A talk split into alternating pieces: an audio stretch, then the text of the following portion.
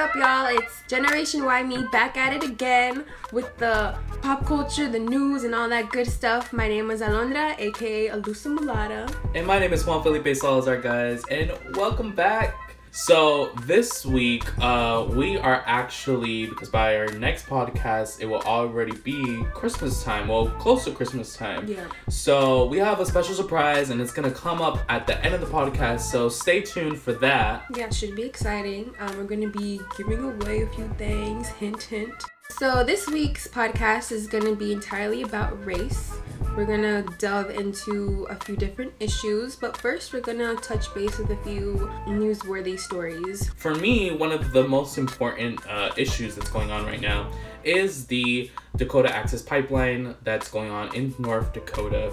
Um, so, over the past month, thousands of protesters, including Native Americans from more than 100 tribes, have traveled to North Dakota's Standing Rock Sioux Reservation to block the Dakota Access Pipeline from being built. So, if you guys don't know, the Dakota Access Pipeline project is almost a $4 billion project being constructed from the fields in North Dakota through South Dakota and down to Illinois, where it will join up with existing pipelines to transport up to nearly 600,000 you heard correctly, thousand barrels a day of crude to refineries and markets in the Gulf and on the East Coast.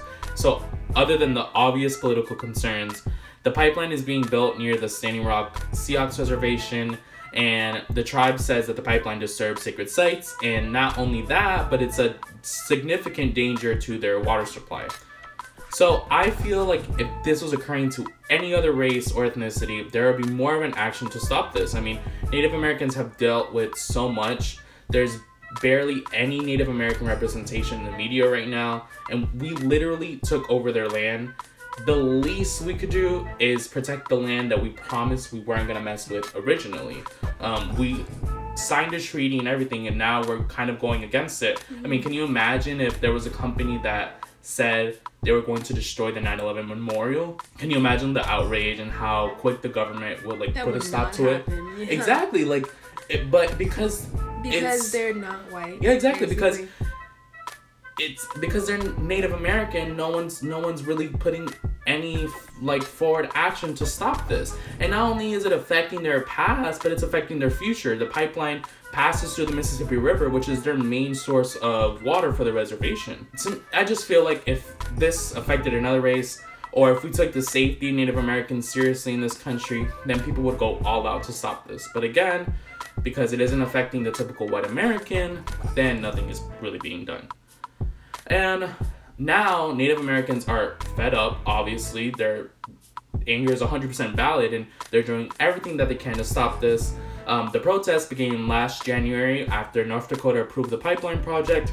And now, to top it all off, to put the cherry on the ice cream, law enforcement are shooting rubber bullets at protesters, they're assaulting them, and for what? All because they want to protect their land? I mean, if this was the other way around, they would be called heroes and be given medals. But because they're Native American, they're seen as rioters, thugs, lawbreakers, menaces to society. And I don't know how someone can still be for the DAPL, the the project. I mm-hmm. there and there are many people who are. Yeah. You know, each day there are more reports of assaults, and if you want to do something to support hashtag No DAPL, but you can't make it to the camp, you can contribute to the Standing Rock Sioux Tribes fundraiser. The link will be posted on our Twitter page, so please go out and make some form of donation. If you guys were really thankful this Thanksgiving, think about those who weren't as lucky and didn't have much to be thankful for. My new segment is about Flint, the water situation in Flint, Michigan. Um, but before I begin, I just want to say that that whole DAPL thing is super scary. The fact that that's actually happening in our country in 2016. I mean, I think it all comes together with the fact that Donald Trump is our freaking president. oh my gosh, it just like ties in all together. Like, stupid, evil stuff is gonna keep happening because he's the president. Like people think that they can do stuff now because the things that he says have are being validated. All right, so going back to Flint, the Flint water crisis is a drinking water contamination and issue in Flint, Michigan that started back in April 2014. Now, think about that. It's now December 2016, and Flint still has contaminated water That's like since April 2014. that's like about to be like three years. That's about to be three years. Think about it. Like most of us, well, me, Juan and I actually, we graduated in May of 2014. So I'm trying to place myself in the situation of the people of in Flint, trying to think how I could even function or live without, you know, clean functioning water. Stop and think. Just stop and think how much water you use a day without even thinking. Like turning on the faucet to brush your teeth to go shower and wash your hair, how long it takes you to shower and wash your hair, the water that you use to cook, and think about the possibility of not having that easy access. The people in Flint have been using water bottles and other means of getting clean, usable water. It's mind blowing to me to think that people are actually living, living this way in this in the United States of America in 2016. Yeah, and not only that, but I feel like the the damage that has already been done to the water supply and for example, you know, there are many children who now have like skin diseases and rashes because of this and there's nothing being done for them. There's they still have that situation. So it's it's incredible. Yeah, the um, the water contamination includes lead, bacteria, and it's resulted in 6,000 to 12,000 children exposed to lead. It's Happy- something that is occurring in our own country and we're not willing to do anything for them.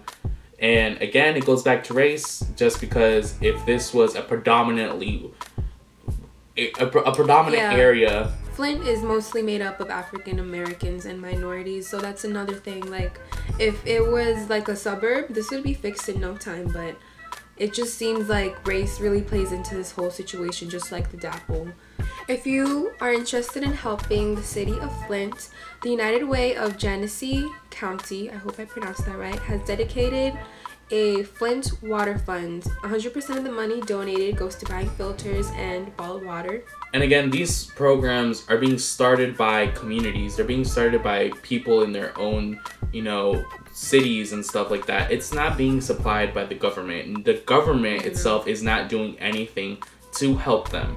Um, and that's that's what we get down to. That's the, that's why we included this in this podcast because it goes it does go down to a race issue because if this wasn't if these weren't predominantly people of color or you know Native Americans then something would be done something would be quickly um, a plan would be quickly suggested but the, it's you know it's taking a sweet long time DAPL's going on for almost a year now the Flint situation is going on for almost three years now, and still no solution is being offered. It's just heartbreaking. Like it sucks that stuff like this is happening in 2016, guys. 26. It's like we're going back in time, and I just I don't know. I mean, and we I, we honestly collectively as millennials we have like if we would just come together and organize, I believe that we'll be the generation to help change and push the world in a progressive form of thinking. So, guys, that was our new segment for this podcast. Um, we are actually going to go ahead and bring a segment that we did last week, which was our sound off segment. So, if you guys don't know what our sound off segment is, it's actually where we pick an issue that we're really passionate about and we don't have any notes and we actually just speak from what we're feeling. So, my sound off for this week is going to be all about white supremacy.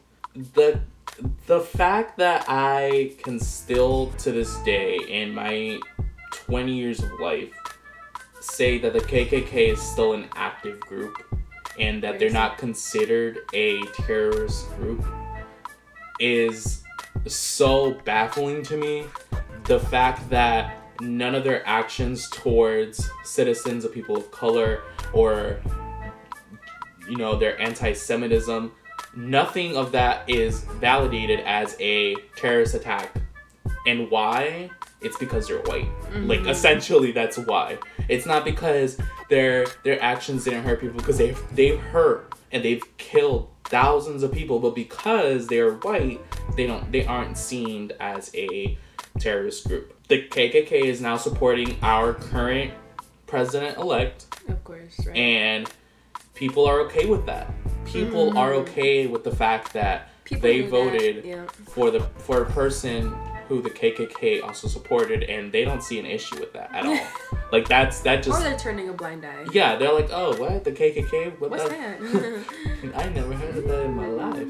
But yeah, no, it, it, they're still an active group. They have a website. Like they have like a sign, like a sign up for a OMG. newsletter. Like what? what?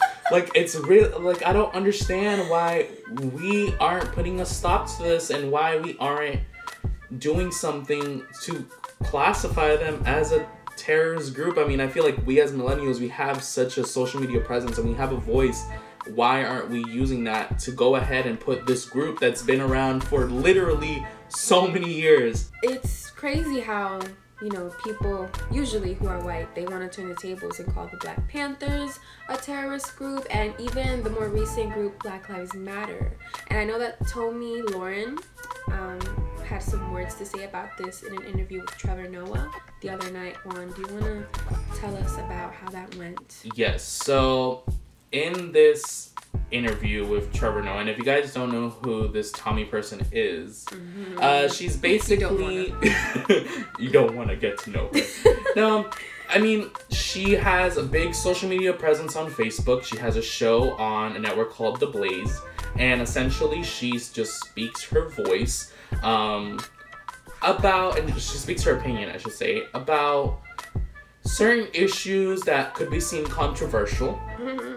Um, and for her, the way she views it is that, well, I'm just saying what other people are thinking in the states that are like in the middle. Um, so that's what that's the premise of the whole show. So she spoke about Black Lives Matter, the col- the whole uh, Colin Kaepernick, and she's gained a, a pretty big social media social media presence. Yeah. Um, on Facebook, she has over like 17 million views, I think, right now per video. What the heck? So, uh, during this interview, Trevor um, spoke with her about some of the things that she said, and previous on her show, on a segment she has called Final Thoughts, she mentioned um, how Black Lives Matter can be compared to the KKK. I don't know how someone in their right mind can make that comparison. I mean, you have a you have a a movement who their premise is literally just to bring social justice Yeah. to their to, to their that's the thing race. about white privilege, like they just can't see it. It's like they, they got some the wool is cover covering their eyes or however that saying goes. It's like how can you how can you not understand that? Like didn't you like take a history class? Oh, but wait. History is whitewashed. So it's like I don't know. exactly. It's Like it's almost like you can't even blame like you, You, can, can, but at the same time this is like a 28-year-old woman. We need to bring out a togetherness and we all need to come up with something that we can do so everyone you know whether you're hispanic white black asian we all come together and we do something to move forward. But back to this uh interview with tomi um here's a i'm gonna play a clip right now Do you really believe you're criticizing and you're not malintentioned when you say things like Black Lives Matter is the new KKK? Because you realize Black Lives Matter can't be the new KKK. The KKK is still around. They have not vacated their premises. And most importantly, to say Black Lives Matter is the new KKK is to severe, like to really, really minimize what the KKK did and what they stand for. That is not the same thing. You surely you understand the ins- incendiary like feeling of your comments. You know that surely. So yeah, she she basically compared the the Black Lives Matter movement to the KKK, and Trevor quickly caught her on that, and you know basically told her you can't just you can't belittle all the stuff that the KKK has done, you know, to people of color, and just go ahead and move that like if it was nothing.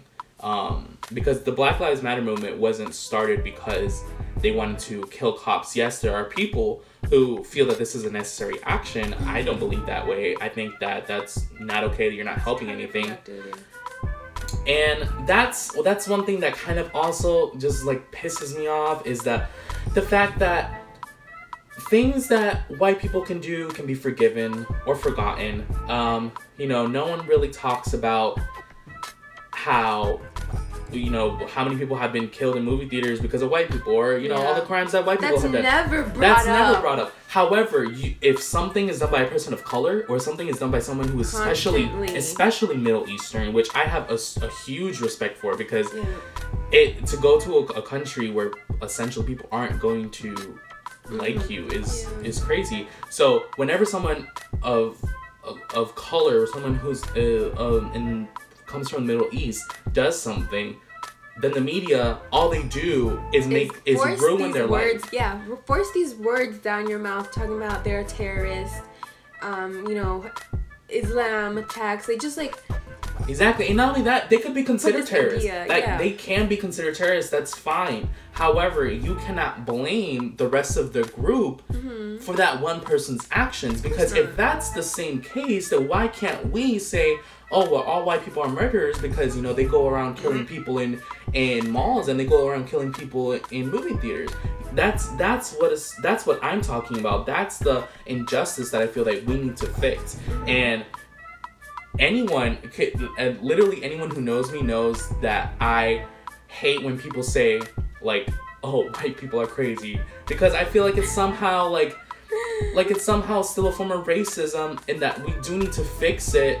But I I don't I do feel like white people need to understand that they do have a privilege. They do have something that other people don't have. And there's this is the time to now move forward and do something about it I think the solution to this whole white supremacy stuff and you know like racism and bigotry and all this stuff is education. Like I think we need to start back and um, fix our educational system because history is definitely very whitewashed. Like I said before. why is Um, why is it that my my everything that my people have done which i'm talking about hispanic people Mm-hmm.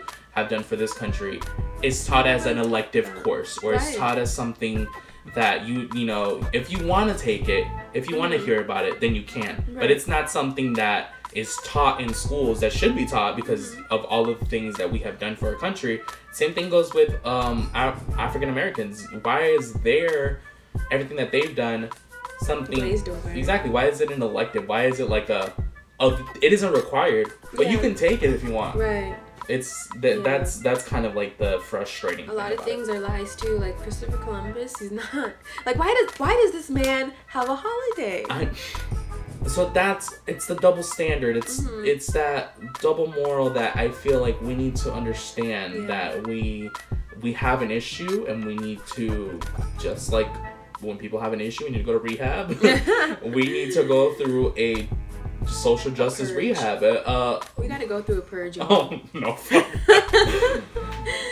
so guys, that was my sound off for this week. I hope you guys related somehow. If you guys have any comments or if you guys have any questions about what I was talking about or you have an opinion to to state to us about what I was talking about, go ahead and tweet us at generation underscore why me on Twitter. My topic for this week's sound off is colorism.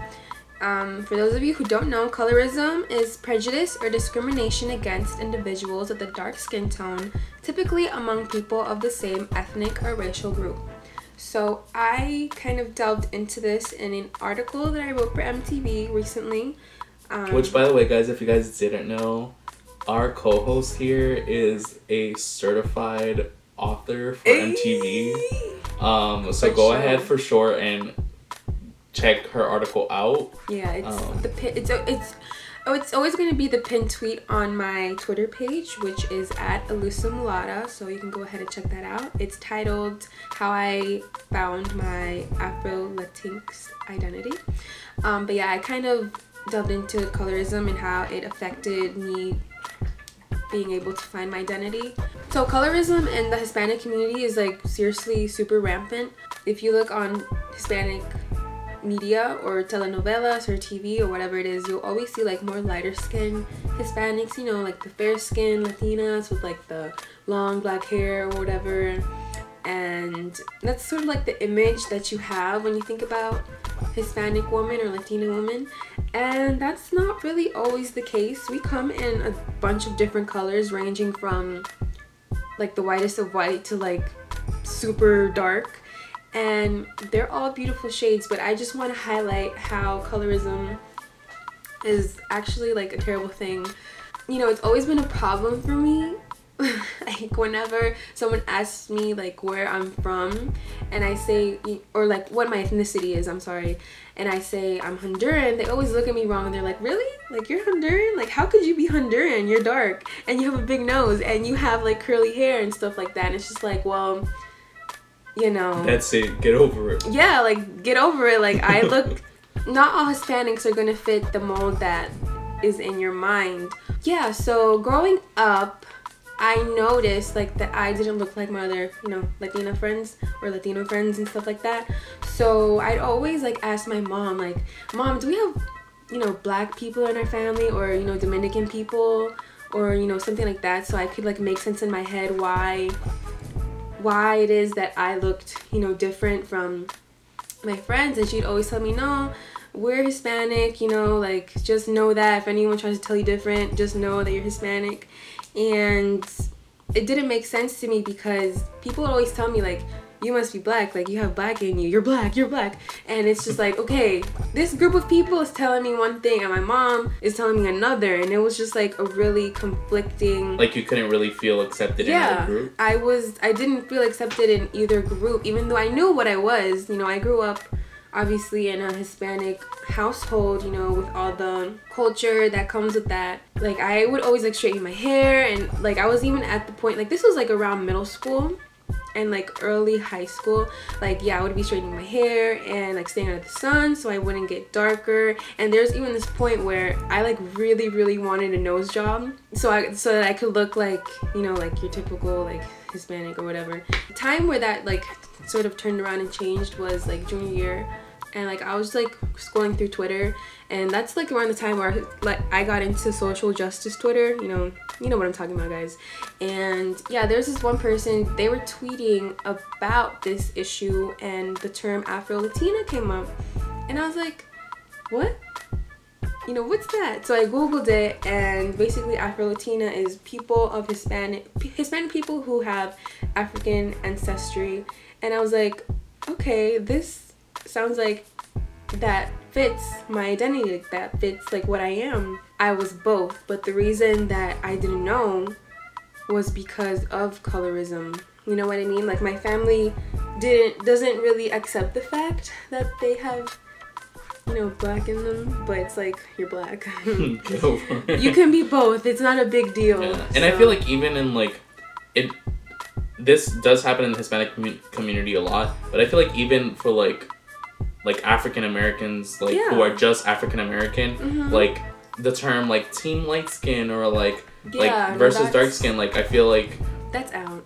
Y'all gotta stop. Like it's like just love yourself you know educate yourself and love yourself it's rampant in any community like in the indian community it's really bad it's also like the media they only depict mostly like lighter skin indians in the asian people. community i feel in mm-hmm. the asian mm-hmm. community they try like they that's yeah. they strive to be the whitest yeah. and lightest shade possible and japan or china that do that it's like one specific yeah no and they they like will go out with like umbrellas to make sure that yeah. they don't get like even a shade lighter. Mm-hmm. And I was recently watching this BuzzFeed video. Mm-hmm. Like I watched it just because I thought it was interesting and it was about skin bleaching products. Mm-mm. Um and I feel like it it kind of like hurts to to hear that like your your skin color needs to be like fixed or like it needs yeah. to be corrected like a pimple mm-hmm. like that it needs to be covered up and i i i kind of that when i saw that i was kind of like damn like this is a really big issue like yes. why are more people talking about it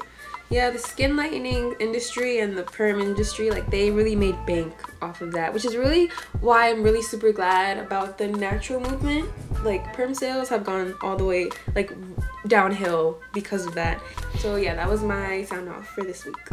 So, guys, that was our sound off segment for this podcast. I hope you guys enjoyed it. Again, if you guys have any questions, comments, concerns, uh, let us know. Yeah, tweet us mm-hmm. at generation underscore why me. We want to hear what you guys think about these issues, white supremacy, and colorism. Yep, yep, yep. So now let's move on to our Netflix recommendation of the week. Hey. Okay, so mine is Mississippi Damned, It's a really intense emotional drama. Um, here's the description. It's taking place in 1986 and 1998. It's based on a t- true story. It's about three poor black kids in rural Mississippi. Um, their household is really a family cycle of abuse, addiction, and violence. They each independently, you know, struggle to climb their way out of this basically like hellhole.